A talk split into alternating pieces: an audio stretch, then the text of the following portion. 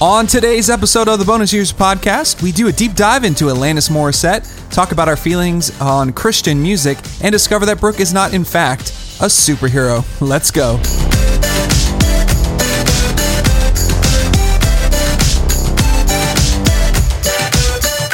Well, hello everybody, and welcome to episode 003 of oh, the Oh, three. yeah of the Bonus Years podcast. My name's Ben, And I'm Brooke. And uh, today we're talking about limitations. How Woo-hoo. exciting! That's a great topic. It is a great topic for a great conversation, and uh, I think we're gonna have a good time today. So, uh, giddy up! Here we go. Okay, one of the things we like to do on the podcast is start every episode with a random conversation starter. Um, we actually use. I don't know if you've ever heard of this. This is a shout out to Best Self, but they have an icebreaker set of cards that you can there's different topics and stuff like that. But Best Self also has a really great journal that uh, really helped me grow in a season of leadership. So uh, if you want to check that out, it's a great 13 week. Uh, I don't know why I'm doing a promo for this, but I just really Because like it them. really changed how you think. Uh, it's really great, and I just holding this card thought, oh yeah, Best Self's amazing. So check that out. Best Self journals. you got a question for me? I do have a question for you. Um, what's the first music you bought? Ooh. That I bought or that Yeah. someone bought for me? No, you bought. You physically had to go to the quote unquote record store, It was a C- CD store. CD store like In the Fry's. mall. I- FYI, it was. Was it F F FYE FY. I don't know what it was. for your entertainment? I That's think it. it's FYE. FYE. They had one in the mall. It was by J.C. Penney's. Shout out to Mississippi. Whoop. Um, I don't remember what I first purchased. You don't? I remember the first CD that I got for Christmas. Okay. It was Alanis Morissette, and it was seventh grade. Shut the front door. You want to know the very first album that I know I bought in like a f- FYE? It Backstreet Boys. No. it was Alanis Morissette. I Nuh-uh. promise you, it was like third grade though. So I don't know how you're saying yours is seventh grade, but I think like, your time is off. no, I promise you, it was third grade. Was it Jagged Little Pill? It was probably Jagged Little Pill. Is that the one that's? Is it a money? Yeah, I was in seventh grade, which means you were in It's like sixth grade. rain. It means Yeah. you were sixth grade. Yeah, Not third grade. I don't think that's accurate. The age gap has not shrunk. That I know, but I'm between saying you're wrong about the time frame, and I'm right. I will do some research and get back to our audience about that. You guys feel free to help out.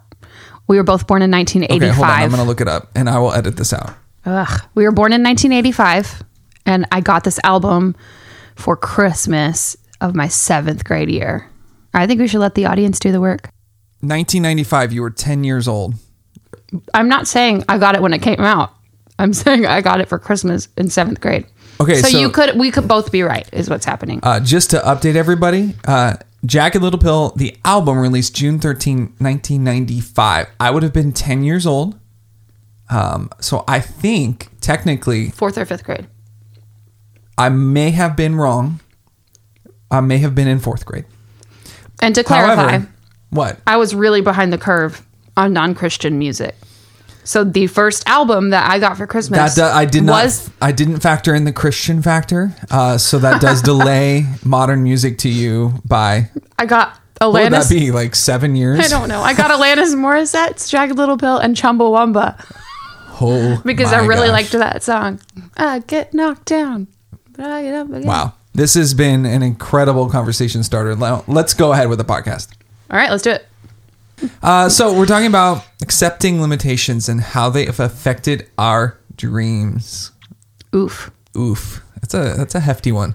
Um, I mean, the context here is obviously, um, if you have listened to any of the other episodes, you know that Brooke uh, suffers from a chronic illness known as what? Uh, complications due to liver transplant. There you go. She has chronic rejection, which we discovered this year, which has been super fun to walk walk through. Chronic rejection. Hmm. Yeah. Sounds like a really, really bad day in high school Or middle school. or middle school. That's essentially what middle school and high school are. It's just chronic rejection, right? I think a lot more people suffer from chronic rejection than they want to admit. But um, but because of that very serious problem, uh, you know, there's been actual physical limitations to what you could do. So we're going to kind of talk through that today. Sound good? yeah, sounds great. So I would say, you know, Brooke, why don't you tell us kind of the first time you realized that you had some limitations in your life? Wow. That feels like such a loaded question. It's so good. Um, I would say I think I we are always realizing limitations like from childhood. yep. because our parents kind of enforce boundaries on us. And I know boundaries and limitations are different, but um, after my liver transplant, so I had my liver transplant when I was 20 years old, and I immediately wanted to go back to college. So happened in June, uh, and then I was like ready to go back to school in the fall. Uh, I quickly realized post transplant that I uh, needed time to recover more than what I expected, and uh, so I I compromised and did uh, online school that semester uh, because I just didn't have the energy that I thought I would have. I I didn't bounce back to Old Brooke as fast as I expected to. Uh, what I learned during that Pause for cause. This was the semester you came out and saw me, right? Yeah. Yeah. Um, just for context, you're really good at context. this was we had dated by this point for Uh-huh. six months. We broke up, so we were friends. Um, and You the- say so we were friends like every couple who dates and breaks up is friends. uh, in quotes. Got it. You guys just didn't see it. Uh, so the first time you came out to visit post transplant, I remember the first time I saw you and I hugged you, and you were just like skin and bones. Like Yeah. there was nothing there. You were. I mean, do you remember how much you weighed at that point? I weighed about 113 pounds, which I don't think I had done since maybe middle school. Yeah. So your physical body had changed Yeah. tremendously. Yeah. During this time. Um, I was in the hospital for more than six weeks uh, with not a lot of activity. Um, and I don't think I even realized during that what was going on with my actual body because in my head I was still the same Brooke.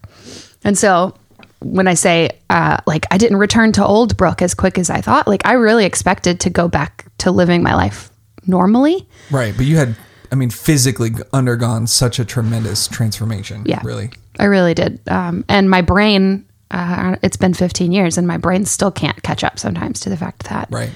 um, there's, there's this huge disconnect between my brain and my body. Can you think of like a moment post transplant that you like hit that wall and realized I may not be able to do what I used to do? I think the moment where I had to not go back to school uh, was like the first of a series of moments. Um, and then when I went back to school, because in my mind, I'm I'm taking the semester off, but I'll go back in January and be able to resume. I was a vocal performance major. Uh, so when you think about transplants, if you don't know anything about them, they're like they severed all my abdominal muscles. My abdominal wall had to rebuild, and all of that's really critical to being able to sing with with breath support and not incorrectly and hurt yourself. So in my mind, it was like this small window of you got to recover so you can do the thing you want to do. Uh, and when I went back to college, I was like, oh gosh, I have to relearn the thing. Uh, and I have to say no a lot more. And I don't like saying no. I want to do what I want to do. Uh, so that first semester back was one of those oh, I used to be in a, a choir that traveled. I can't travel on the weekends because I need the weekend to recover and get my work done. Um, when, my friends want to go hang out, like normal college students, like late at night or spontaneously drive somewhere, I have to sleep instead because I just don't have anything left to give at that point in the day. Um, so I started realizing, oh, my life's going to look different now. And a lot of people aren't going to understand where I'm coming from. Yeah, and I mean your voice even changed. Like the not Yeah. the, necessarily the way you speak, but My singing I mean, voice? If you could like uh, I don't know, maybe we could find some old stuff from you back in the day, uh, pre transplant and then post transplant and even just the way that you um, your voice sound. Yeah. I mean you're amazing pre and post transplant. I will say that right now That's really nice of you. but it is a different um there's a difference in your voice just because of all the things that that took place physically Yeah. Well, and I remember the first time I realized that not only was there a difference, but I would never sound the same again. There was this tremendous amount of grief. Yeah. Because singing has been kind of my identifier my whole life. Um, and I love it. And it's something that I just I want to do and I do every day, regardless of if anyone's listening or not. But the fact that like I felt like I was never gonna be as good as I was before, I was kind of like, well, I mean, this is shallow, young adult, immature brain. But I was like, why? What's the point of even living if I can't sing as good as I did before? Yeah. It's a terrible way to think. Uh, thank God for growing as a human. Speaking of growing as a human, Yep. do you have a more recent uh, experience that you kind of went, oh, wait, I still have new limitations I'm discovering? Yep. Sure do. So we took our kids, yours and mine. Great. Thanks for the clarity. we took our kids to Disney World uh, this year with my parents and my sister and her husband. And when we did that, um, like I knew I was kind of like not in great shape. Um, but what I I forget a lot of times is that I still just don't have the same energy that I think I have in my brain. So um, we got to Disney World, and after the first day of like, I remember like the first moment in Magic Kingdom when we were like going through the gates, I put Brindley or Braxton, I don't remember which one, on my shoulders, and you were like, "Babe, are you sure you should be doing that? Because you aren't going to have a lot of energy." And I was like, "I'm fine, whatever. I feel great." Totally was the adrenaline of being at Disney and excitement. Um, and by the next, not I don't even think it took a whole day for me to realize I don't have what it takes to walk around the park. My body will not hold up, and so I had to, hmm, not had to, I chose to uh, rent a wheelchair um, which for me was like a tremendous swallowing of my pride because a lot of people with uh, invisible illness, as it's called, where people can't just look at you and see that you're sick, um, I didn't want people to judge me uh, for being in a wheelchair. And I didn't want to be a burden on my family trying to walk around and just exhausting myself. So I ultimately quit worrying about what people thought and made sure that I could enjoy my family. But that's pretty recent that is very recent. and it's still hard. Right before it's hard, COVID. It's hard to talk about. Yeah. Because I don't I don't like not being able to do the things. Yeah, that was. I think um, that was a limitation moment for both of us because um, I had, and as we both did, super high expectations of this trip. We spent a very good chunk of change to take our kids to Disney World. I mean, we live in Washington State, and Disney World is almost as far from here as you can go without leaving the U.S. Yep.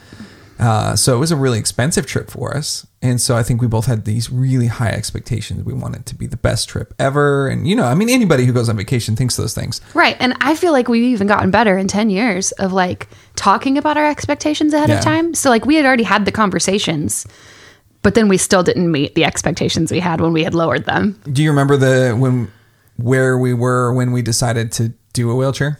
It was we, Our date night? Yeah, we had our date night, which is just a perfect example of how limitations play out in like reality in our life. Yeah. And that's definitely one of them. And so, you know, it impacts not only our family, but it impacts our relationship. And so we had this great night plan. We were going to, we did the after hours thing. So we were able to go into the park after hours when there was a lot less people there. And so, like, my brain was like, we're going to ride every freaking ride like 400 times. We're going to go back and forth all across the park. And, uh, the, the reality of the situation was okay we started doing that and very quickly realized and we'd been in what epcot that day or Yeah, it was like our that? second day in the park. And if you've ever been to Epcot, you know it's giant, massive park uh, with not a lot to do, but giant, back. massive park. Um, it's not my favorite, It's but we've been there favorites. all day with our kids and and my in laws, Brooke's parents, and all that. So we were all there together, and so it was really uh, a long day. And then we went into the park uh, for the after hours, which I was we were both super excited about. And then, you know, I think we were back in the corner of the park. We had like gotten to the back of Yeah. the park and I was like really trying to suck it yeah, up. and you were like, I can't do this. And I was like, And you were "Uh, like- we spent a lot of money. We're gonna do this. We're gonna get a freaking wh- wheelchair. And I was like, I don't even know if I can walk to get the wheelchair. Like, I was like, I will carry you. It was like this, you know, Braveheart moment. Like it didn't feel as like romantic or No, but we totally made it happen. We did. I, I, you know, I should be grateful. I probably burned like 14, 1500 calories um, that day, uh, that night. Because I literally remember the moment when I was pushing you and you were like, Is this your normal speed? And I was like, Yes. She's like, There's like wind blowing in my hair. he wa- he has long legs and he walks way faster than me. And I me. was very excited to be in such an empty park. I was like, it was, it felt like we had broken in, is Yeah. really what it felt like. It was It that did. empty. And so, but that incline up Space Mountain ramp, Space Mountain. that one did us in. That was real, and that was the first thing we did after we got the wheelchair. We went up Space Mountain, and I was like, "Oh gosh, what have I done?" But the rest of it was pretty easy after that point. because you did the hardest thing first. Yeah, and that you know that's a good takeaway for everybody. Do the hardest thing first. Thanks I- for listening today. No, just, So that your expectations changed in that moment.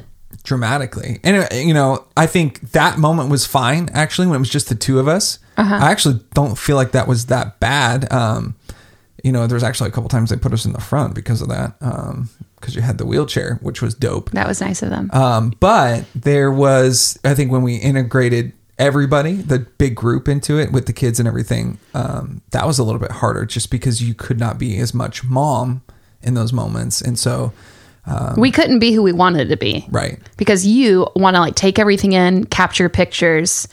You were pushing a stroller the whole time because I couldn't help with that.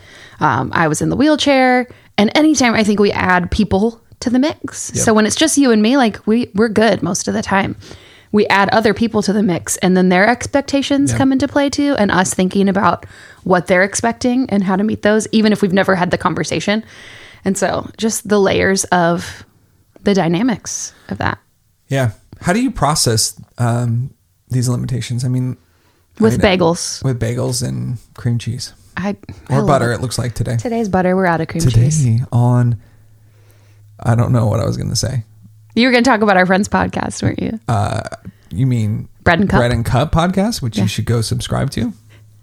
Today we're drinking coffee. Today and we're eating I'm scones. drinking and eating nothing. I'm not even fasting. Ugh, we love So how do you process? Back That's- on topic. We're good. Yep. Um, I don't know when the feelings are going to come up about my limitations. So I'm trying to be better every day at just as they come up, letting them be, uh, letting myself sit with those feelings, and then um, deciding what to do. Ignoring them doesn't work. I've tried that. Nope. Um, and yeah, processing with you is helpful or a friend. Which you do really well at. Thanks. Uh, so, can you describe like some steps that you take to kind of embrace those limitations versus like playing that victim card and always feeling like life is happening to you? What do you do to get to the place where you actually embrace those? Well, I'm not an expert, so let's start with that Disclaimer. caveat disclaimer. Thank you. Um, so I can only talk about the way I process, but for me, it's it is a a big shift in thinking of like here are the limits. How can I push past them?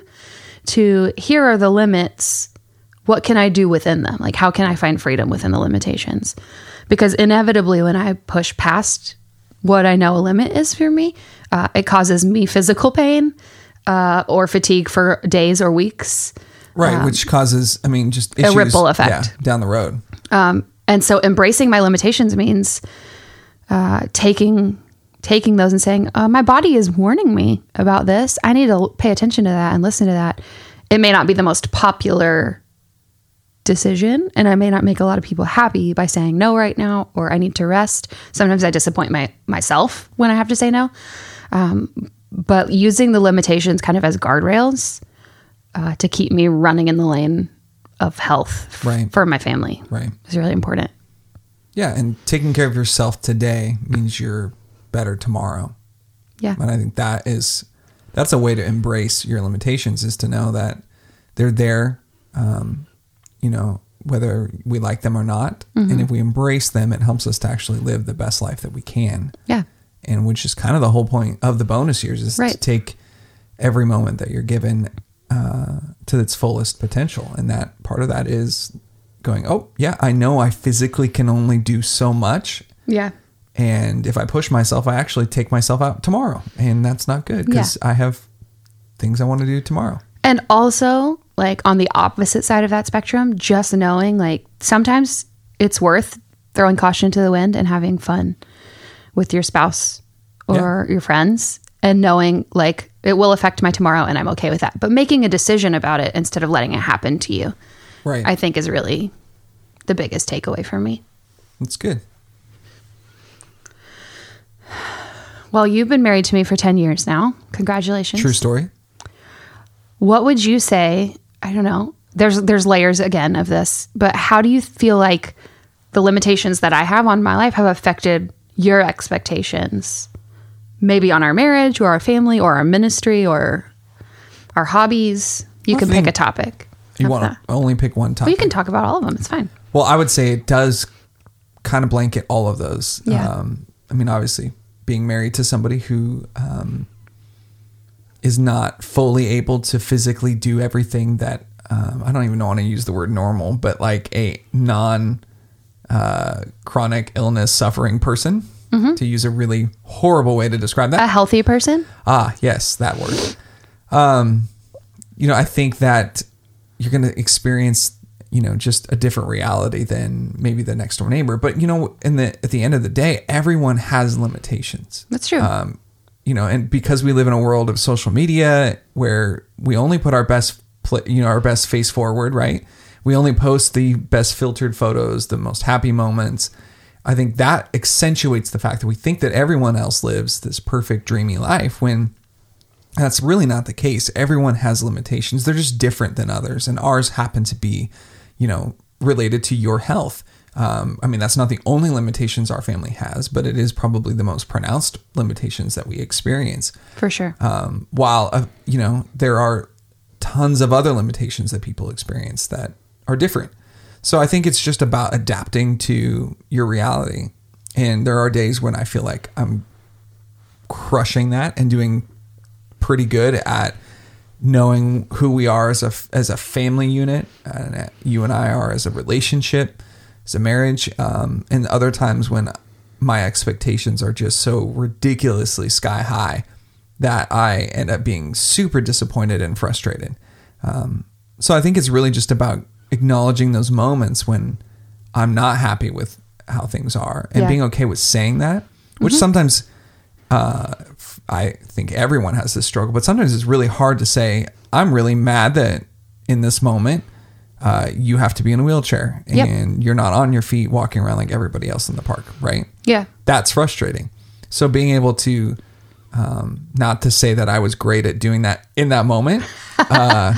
You did great. I don't think those words came out of my mouth, but that's definitely what I was thinking. Like Yeah. this sucks that my my family has to experience this because of you know your liver transplant. yeah. It's not our liver transplant. I can't say that. It's not, but just something I've been processing this week is uh, it's you and me against the health issue. Right. It's you and me against the world. Isn't that a yeah, song? take that world. You're in trouble. We're coming for you. Um, and so it's easy in the moment, like, because there have been times where you've said, I'm not frustrated with you. I'm frustrated that you're in pain. Yeah. Uh, and I've taken that personally to say, well, I can't control it. I'm in pain. So you have to be frustrated with me. And what I'm starting to realize is no, we're both frustrated with- with, the pain. And it's us communicating against against the illness um, and how it's impacted us. Yeah. Well, that's about all the time we have for today. True. But it's been a really good time talking together with you, Brooke. Thanks, and I hope everyone else enjoyed the conversation today. Hey, don't forget to subscribe and to rate this podcast. It means the world to us that you even listen. Yep. But for you to take that extra step just means so much. So thank you again for tuning in. And we will be uh, right back here next week with another incredible podcast. Are you ready? Are you ready? Oh, I'm ready. Oh, she didn't know. She thought I was talking to you guys. I Are you guys ready? Sweet. I can hear you yelling from here. Thanks for listening, and we will see you next week.